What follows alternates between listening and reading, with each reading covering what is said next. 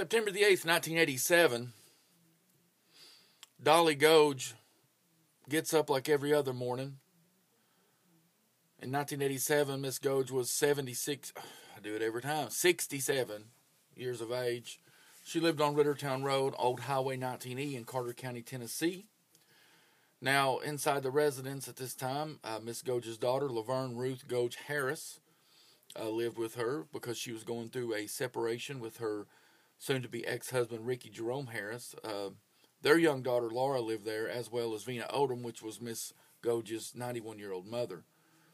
Now, on that morning, September the 8th, it started out like any other morning. Uh, Miss Gouge was helping her daughter, Laverne, get their young daughter, Laura, ready. She had an accident. So Miss Gouge had to take off her house coat and pajama bottom, put on another lighthouse coat with a pajama top. Now, that's how Laverne knew her mother. That's how she was dressed when Laverne left the home that morning. Laverne and Laura left the home at 7.55 a.m. Laverne was taking Laura to daycare, and then Laverne was going to work. Now, every morning, Helen Hobson, who is Miss Gouge's sister, receives a call from, from Miss Gouge every morning between 8 and 8.30, just giving her an update on the condition of her mother and what's going on. Well, that morning, on September the 8th, 1987, she did not receive the phone call. So this truly, truly concerned her. So after phoning Miss, Mrs. Gouge's home three times, Helen Hobson decides she's going over. So her and her husband head over to Miss Gouge's residence, okay? Now, when they get there, she noticed that the television and the lights were on, and she searched throughout the whole, everywhere in the house, including closets, under beds, everywhere, and could not find Mrs. Gouge. Now, she noticed around the flower bed near the door, Miss Hobson noticed an odor which reminded her of a hospital. So it's beginning to get around 9:45 or 9:50 a.m. at this time, and Miss Hobson she notifies Laverne Harris or Laverne Ruth Gouge Harris, which is Miss Gouge's daughter, that her mother was missing. So Miss Harris drops everything that she's doing, uh, Laverne, and she goes straight to her mother's home. She gets there about 10 minutes after 10. Now she calls the police, she calls her brother, and she attempted also call her estranged husband, Ricky Jerome Harris, at his place of employment, which was Sherwood Chevrolet Nissan in Johnson City, Tennessee. Now, Laverne also noticed the smell of a, like a hospital odor near the door. Now, officers responded to the scene. And they found Miss Gouge's glasses lying off of the edge of the porch, and a blue woman's shoe and Miss Gouge's lower dentures in the flower bed. Now, the flowers were also laid over and stepped on as though someone had been wrestling in the flower bed. A hair roller with hair in it was found on the sidewalk. The inside of the house was very neat. Miss Gouge's purse was found on the kitchen table, along with her Bible, a church record book, and the keys to her car, which was parked outside of her home. Now, police obviously are going to start doing um, inv- the investigation because they notice here that something is out of the norm. You know, um, you've got a missing person. A lot of times, obviously, you know they'll they'll say, well, they're an adult. They may do this, or that, but there was some evidence, obviously, there in the flower bed that caused the uh, investigators to to kind of double think there and go ahead and start the investigation into Miss Gouge's disappearance. Now, Ricky Jerome Harris had also arrived at Miss Gouge's home, and now he had arrived there just before the police officers had arrived. And of course, they're going to interview everybody that's involved with the family, the neighbors, things like that. So they start to interview Ricky Harris, and his story is that yes, I'd stopped by Miss Gouge's home around 8 a.m had knocked on the door to get my jackets and a few other things. I didn't get an answer, so I left. And I decided, as I got a few minutes down the road, he says, to come back to see if I could retrieve my albums. So he says he did not see Miss Gouge at all that day. Now, a massive search obviously was undertaken for Miss Gouge. A, tracking dog was brought to the home to see if whether or not she had walked away or whether she had left by vehicle. The dog handler testified that due to the inability of his dog to find a track from her home, that it was his opinion Miss Gouge did not walk away, and all efforts to locate Miss Gouge proved unsuccessful at that time. Now, the on the day of the disappearance,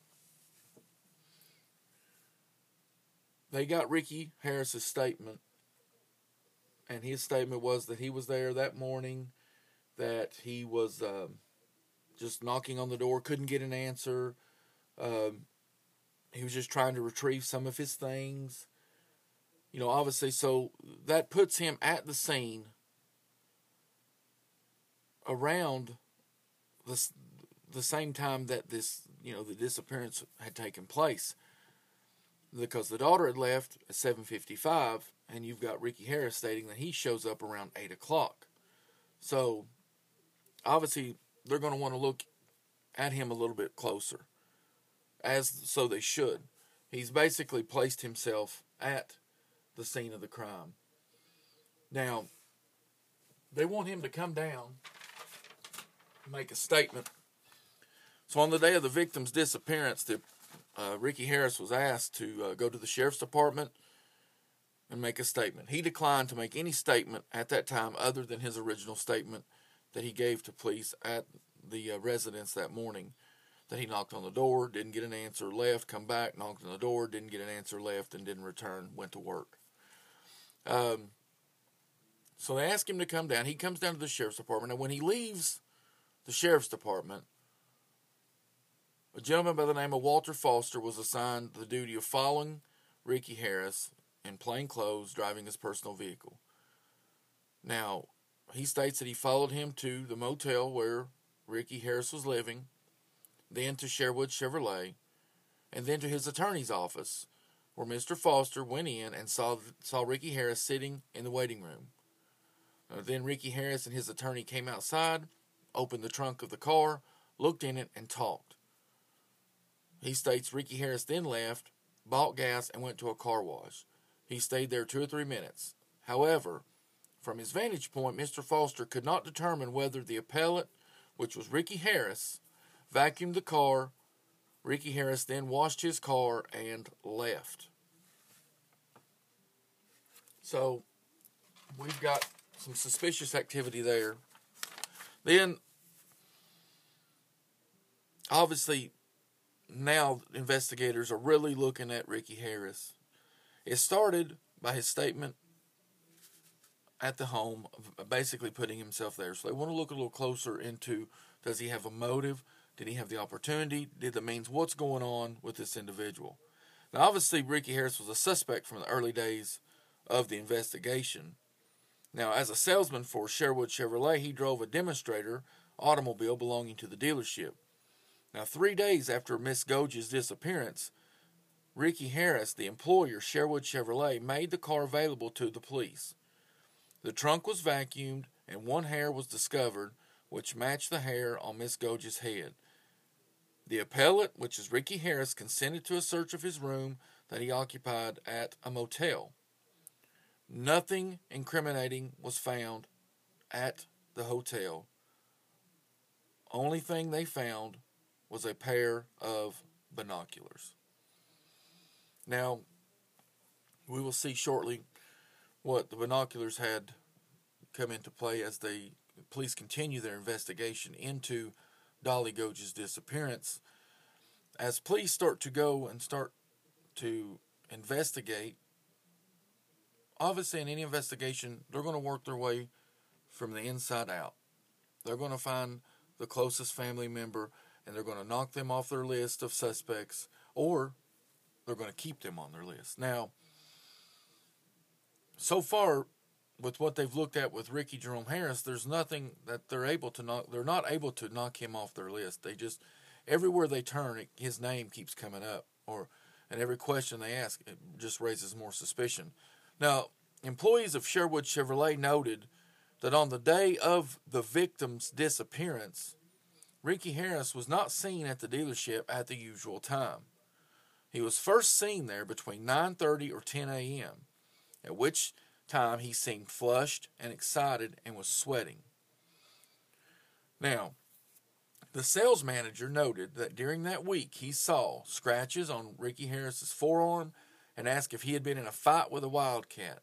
The scratches, described as very deep, looked like fingernail marks where, at best, were a day or two old. Ricky Harris said he had scratched himself while cutting bushes at his mother's house that weekend. Now, the reason the binoculars were important as they start to get into the investigation because between 7:30 and 7:55 on the morning that Miss Gouge was uh, reported missing, four witnesses saw a man sitting in a car parked on the opposite side of the four-lane highway from the victim's home, looking in the direction of her home with binoculars. The car was variously described as a new or late model car, silver or light in color, with stickers in the back window on the driver's side. The man in the car was variously described as fairly tall, having kind of broad shoulders, with hair described as brownish blonde to medium to dark brown. He was described as having a short haircut and maybe a small mustache. He was said to have a medium complexion and was well dressed, wearing a white long sleeved shirt with a sport coat lying on the seat. One witness described the man as very professional looking, and she thought she was seeing an officer in an unmarked car. Now, that same morning, one of the witnesses saw that same exact car around 10 minutes after 8 to 15 minutes after 8 a.m. at a bridge at the interstate highway. The driver was the same individual that she had seen before, and no one else was visible in the car at the time. We'll be right back.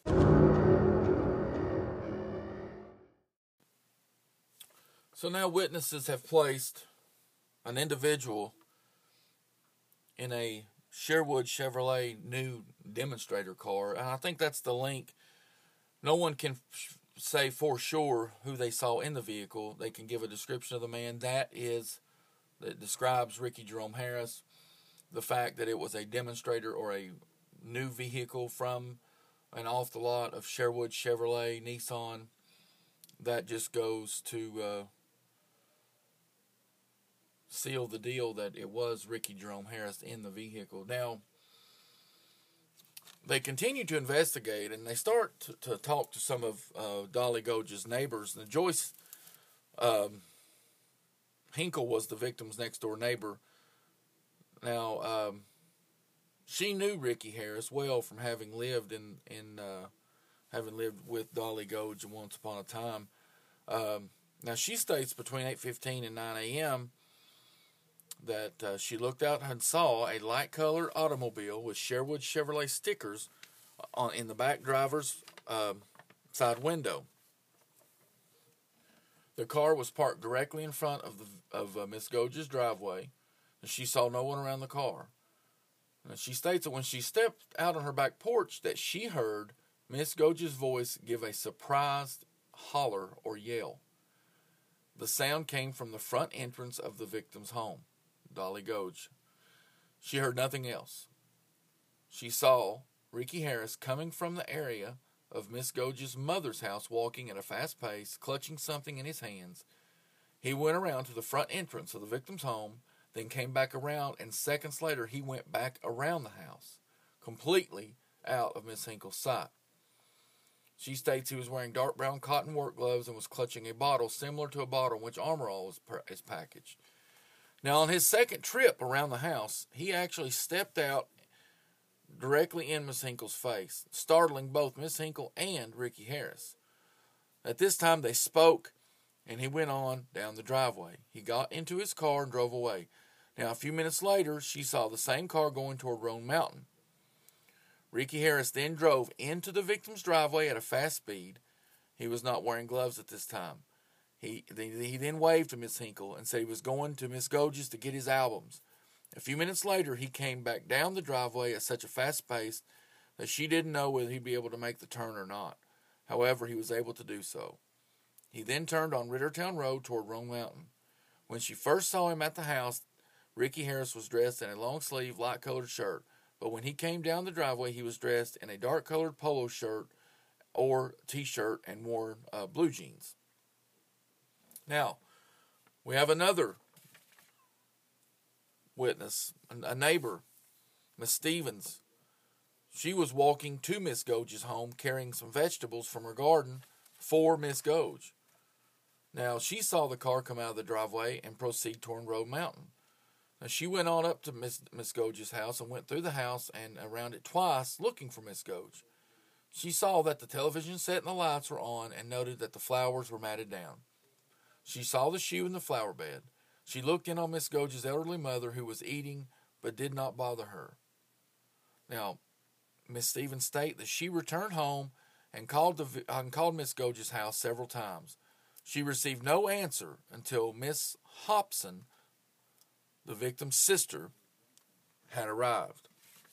So we've got a pretty tight timeline here as far as if if the flower bed is the origin and the front area is the origin of the confrontation and the flowers and the bushes being matted down and trampled on are part of that initial attack, then basically what these witnesses have done is they have made it virtually impossible for anyone else to have had time to come up and to commit this crime.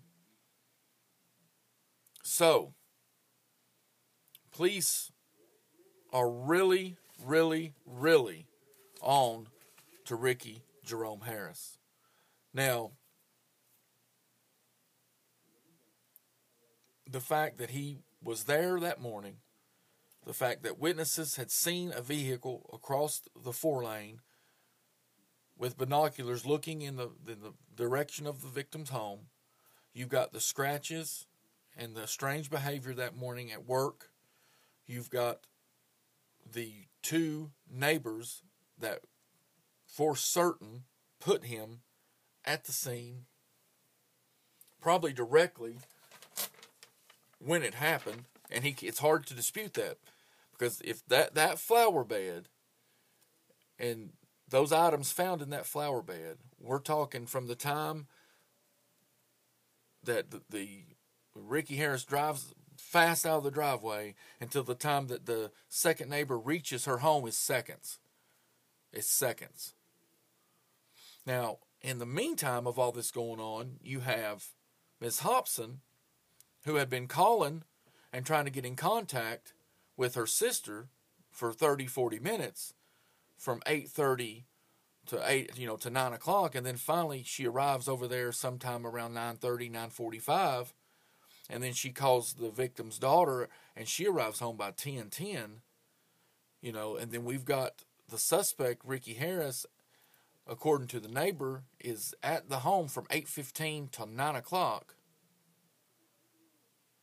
So by the time the second witness drives up, she goes through the home, she searches, she comes back down to her home, she makes a few phone calls, she finally gets the victim's sister on the phone, which arrived probably about 9:45. So from nine o'clock when the suspect leaves to 9:45, you've got the sister on her way over. You've got Miss Stevens going through looking at the, in the residence, nothing there, no one there. So you've got several witnesses that can place Ricky Harris at the scene on or at the exact time of the the uh, the disturbance. So we've got you got Ricky Hod. Let's see.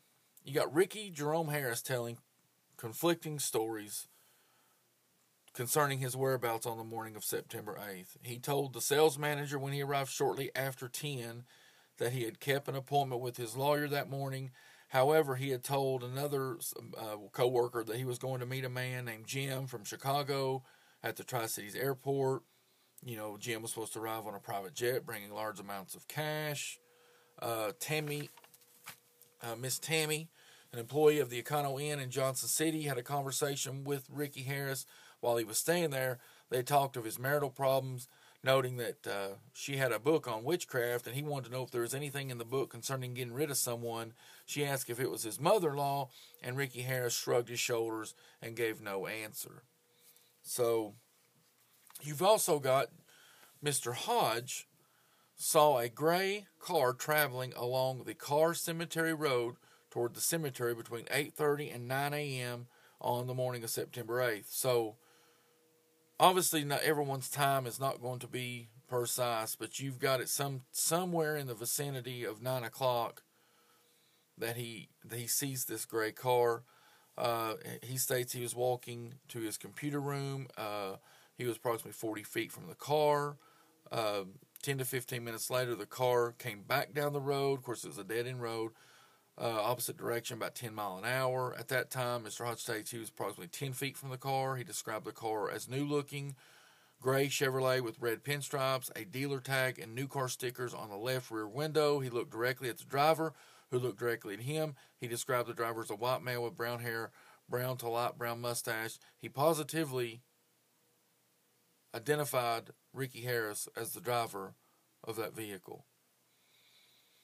He also remembered that Mr. Carr passed him within 10 seconds of the time the gray Chevrolet had passed. So, they're at the sheriff's office, they're getting this information of seeing the, the uh, suspect's car out in this area. So, a detective employed by the Carter County Sheriff's Department test, tested that and, and basically measured the distance from the victim's home in Carter County to the Carr Cemetery in Washington County, and then from Carr Cemetery to Sherwood Chevrolet in Johnson City. From the victim's home to the cemetery, it was approximately 18 miles.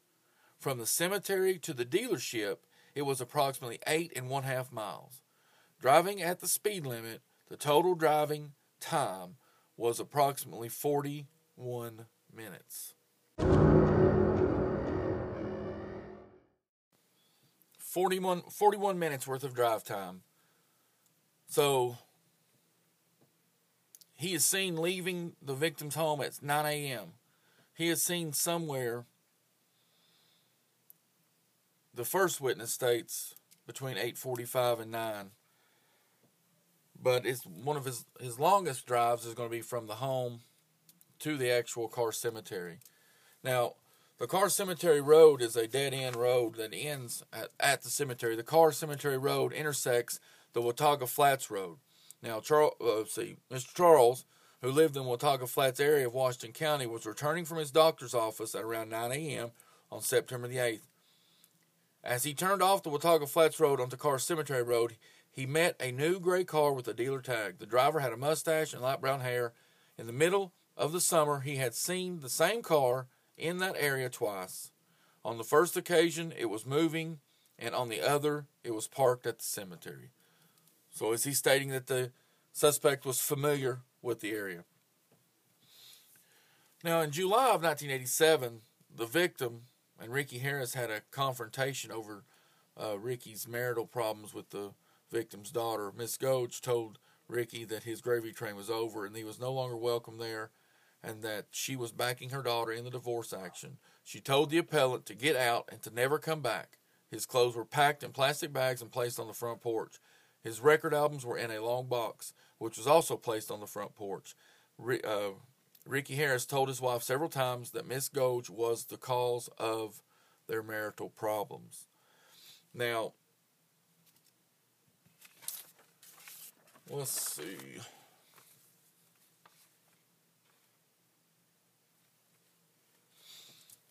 you've got the appellate uh, Ricky Harris test. Let's see. Ricky Harris, obviously, they feel that they're really closing in on, on Ricky Harris and they've got their man. But they don't have a body. They, they, they've got a missing person at this point. They, they've got a missing person at this point. But on December the 23rd, now, obviously, let's say I don't want to jump too far. On November the 6th, in 1987, they charged Ricky Jerome Harris with the murder of Dollie Gouge. Now, in 1987, having a at the time of his arrest, there was no body that was found. The body was not found until December the 23rd of 1987. Now, portions of a skeleton were found on a wooded hillside adjacent to the Carr Cemetery in a rural area of Washington County known as Watauga Flats. A flowered robe, identified as the one Miss Gouge was wearing that morning, her upper dentures, and hair rollers with hair matching Miss Gouge's were found in the area.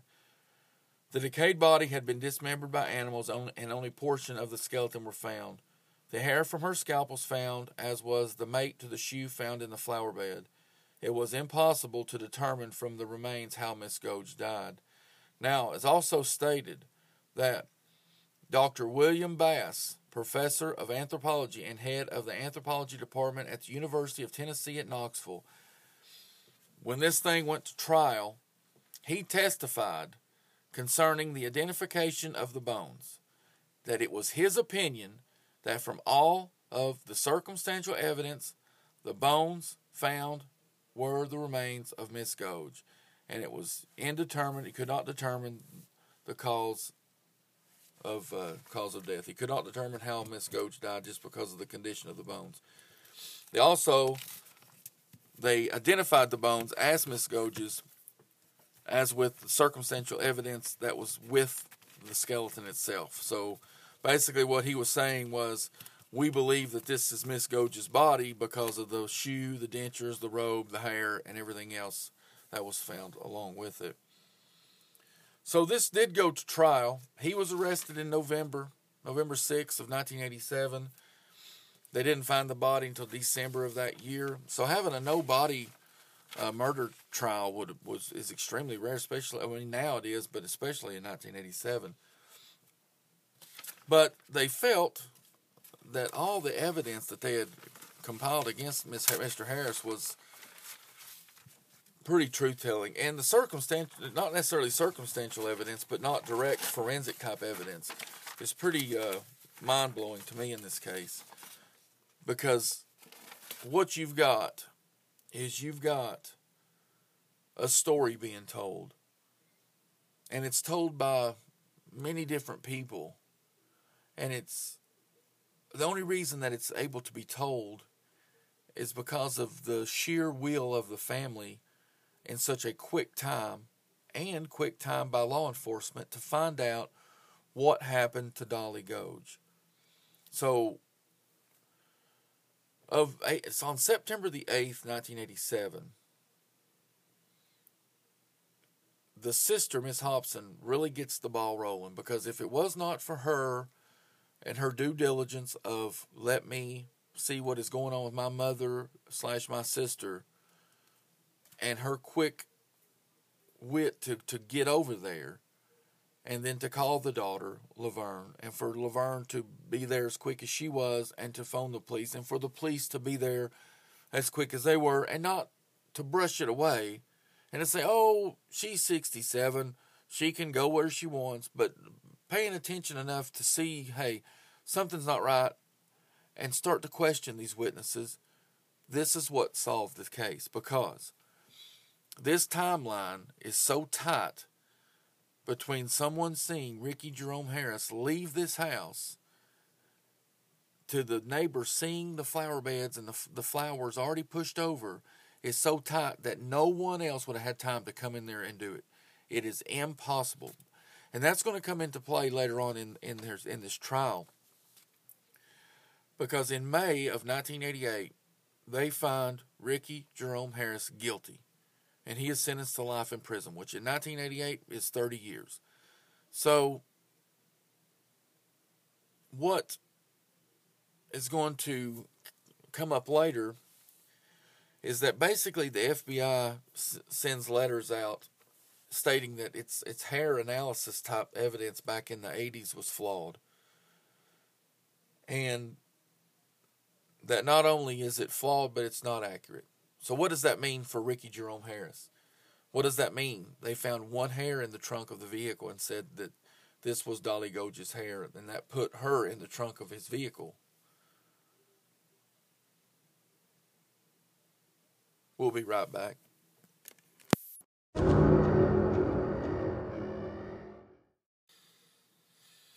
All right. So let's go to the trial. Now, Ricky Harris testified vehemently that he denied that he killed Miss Gouge.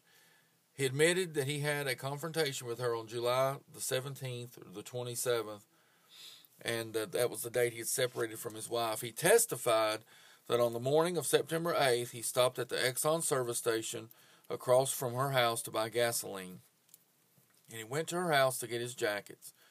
He parked at a pull off at the entrance of the driveway because Miss Gouge had told him not to park on her property. And he acknowledged seeing Miss Hinkle as he walked up the driveway. According to his testimony, he knocked on the door three or four times but did not get an answer. He walked back down the driveway, got in his car, and left. He decided to go back and try to get his record albums. So he turned around and went back to Miss Gouge's home. This time he drove up the driveway and again knocked on the door. After getting no answer, he decided to leave without getting any of his possessions. So, now according to Ricky Harris, he drove directly to Sherwood Chevrolet where he arrived shortly before 9 a.m. After his arrival, he called the lawyer representing him in his divorce case, Michael O'Connor, to report that he had been to Miss Gouge's residence. After his wife called later that morning to report that her mother was missing, he returned to the Gouge residence. Now, Ricky Harris admitted that Miss Gouge paid $10,000 to settle a civil suit which had been brought against him in 85 and that she also had paid $5,000 to his attorneys. He admitted that he had not paid any of the money back to the to the victim. There was also testimony by Ricky Harris concerning the financial gyrations in which he, his wife, and Miss Gouge had been involved. He and his wife had been indicted for signing uh, the name of a corporation not yet in existence, and he entered a plea of nolo contendere to the charge in exchange for the dismissal, dismissal of the charges against his wife at the time. Uh, according to his testimony, they had organized other corporations and planned to go to Switzerland to get millions of dollars to invest, contract to purchase property, uh, to two hundred seventy-five thousand, build his corporate headquarters, borrow ten thousand um, from a high-interest broker uh, for high-quality steam coal. Uh, he and his wife agreed to buy a home costing two hundred fifty thousand. He alleged that at the time of the offense, he had just returned from Orlando, Florida, where he had made ten thousand dollars putting together real estate packet for financing. Uh, prior to that, he had been a drywall finisher and did residential remodeling. So it's been stated by many people that he was rather full of shit. But Michael O'Connor, the appellate's attorney in the divorce case, testified that he received a telephone call from the appellate Ricky Harris at 9:15 a.m. on September the 8th, 1987. He did not tell him where he was calling from, but from the background noise, he knew that the that Ricky Harris was calling from Sherwood Chevrolet. Mr. O'Connor testified regarding the viewing of the trunk at his office on the afternoon of September the 8th. Uh, Ricky Harris told him that the dog had sniffed his car, and Mr. O'Connor suggested that they look in the trunk. Mr. O'Connor and his wife had befriended the appellate in ways far exceeding what he had done for any other client. Now, these are just some of the things that had came up during the trial to defend Ricky Harris. Um, now, they state that uh, other witnesses had testified regarding a videotape experiment that they had performed on the Carr Cemetery Road with a car being driven past, you know, Mr. Hodges' property. And the purpose was to show the difficulty in identifying anyone in a passer, you know, passing car. Also in rebuttal, Mr. Jenkins testified to Ricky Harris's poor reputation for truth. Uh, Miss Michelle, who then worked at Sherwood Chevrolet, testified uh, regarding the, the Ricky Harris arrival at approximately 10 a.m. on September the 8th. She states that she saw mud on Ricky Harris's pant leg that morning, and the fact that he changed his pants uh, when they went to his motel room to get a road atlas, he also threw away some crumpled papers.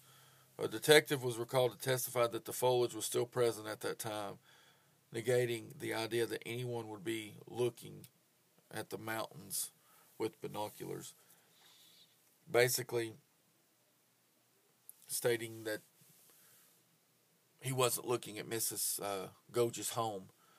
So you've got testimony from people that he worked with stating that he had mud on his pants and he did not arrive until 10 a.m. that morning and it wasn't around 9 and he didn't call his lawyer at 9:15. Now to rebut that, Miss Lily, the attorney for Miss Harris, or Laverne Gouge, the daughter of Dollie Gouge, uh, in the divorce case, testified that his office was next door to Mr. O'Connor's office. On the morning of September 8th, Mr. O'Connor came over to his office between 10:15 and 10:30 to tell him that he had just talked to the appellate Ricky Harris on the phone. He stated that Mr. Lilly's for quite a long time. Later that afternoon, Mr. Lilly saw a notepad on Mr. O'Connor's secretary's desk which indicated that the appellate had called at 10:15 a.m. rather than 9:15 as Mr. Connor testified. Now, Mr. Connor's secretary testified also that the appellate called before 9:30 and that she makes no notations of calls of when Mr. Connor is present in the office, and she did not remember Mr. O'Connor going to Mr. Lilly's office for an extended visit that morning. So there you've got the arguments of between the lawyers. The Ricky Harris's attorney states that he talked to him at 9:15. The other attorney, which is next door, states that there's no way he talked to him at 9:15. It was 10:15, and also testifying was the the witness from Sherwood Chevrolet, stating that he was there at 10 o'clock and not 9 o'clock. So it's all going to come down to who you believe. But here's the thing: you take all this testimony out. But I know it's important because how could he have time to to to kill and you know, hurt someone, get them, get them in the trunk, drive away. 41 minute drive, 941. You're at work by 9 o'clock. So that doesn't work.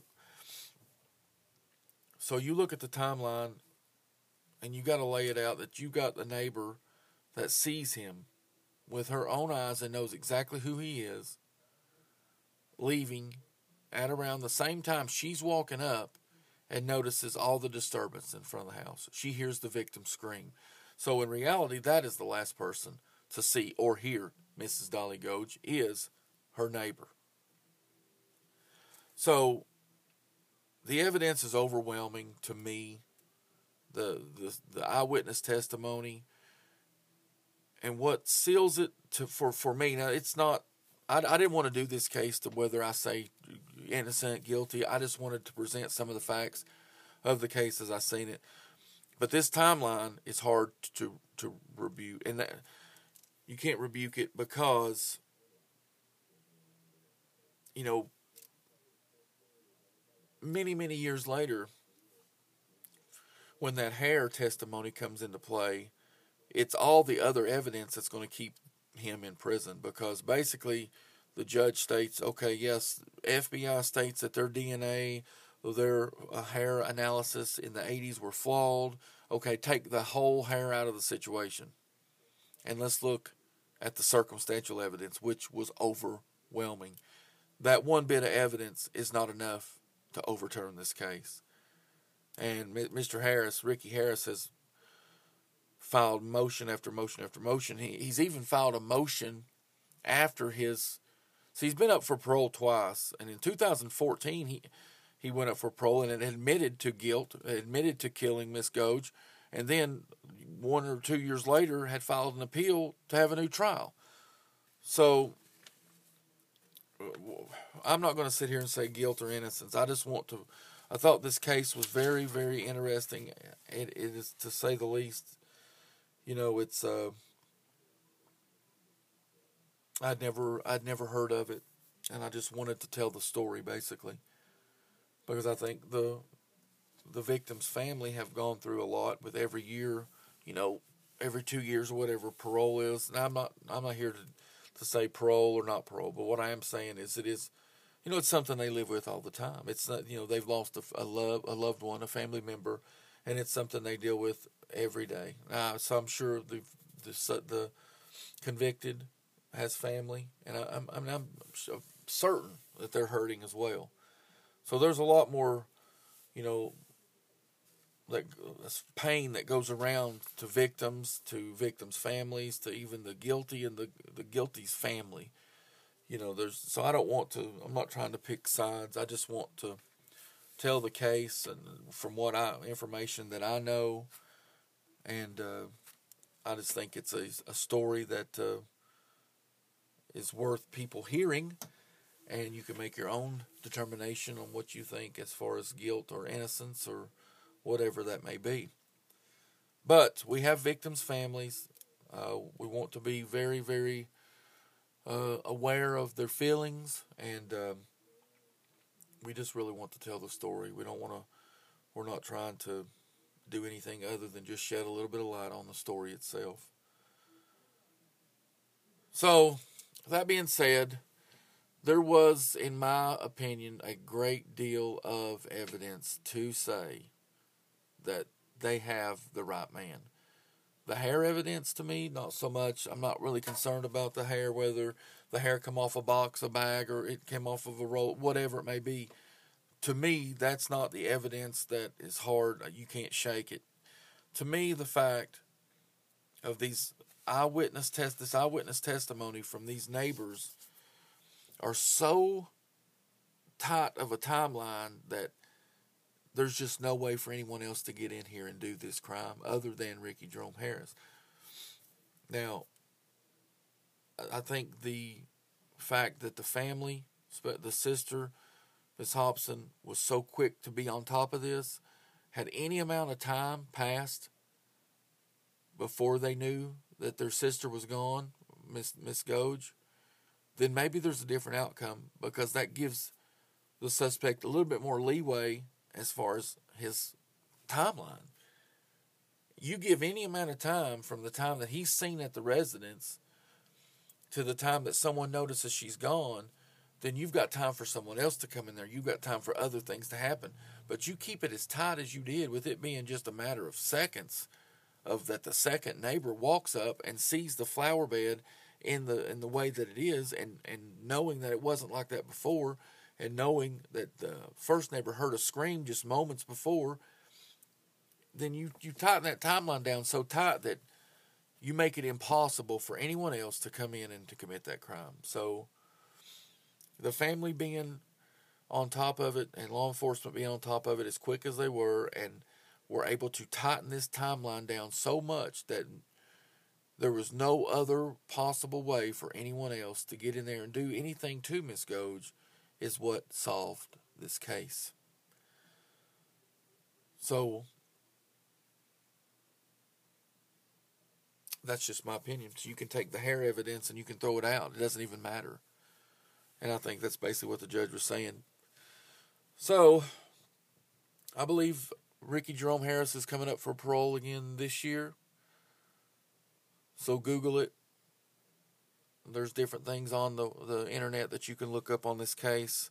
If you feel free to sign certain petitions, you can. If you, like I said, I'm I'm not here to say yay or nay on, on parole. It's not my it's not my thing. I just want to shine some light on the case itself, and I hope that we've done that.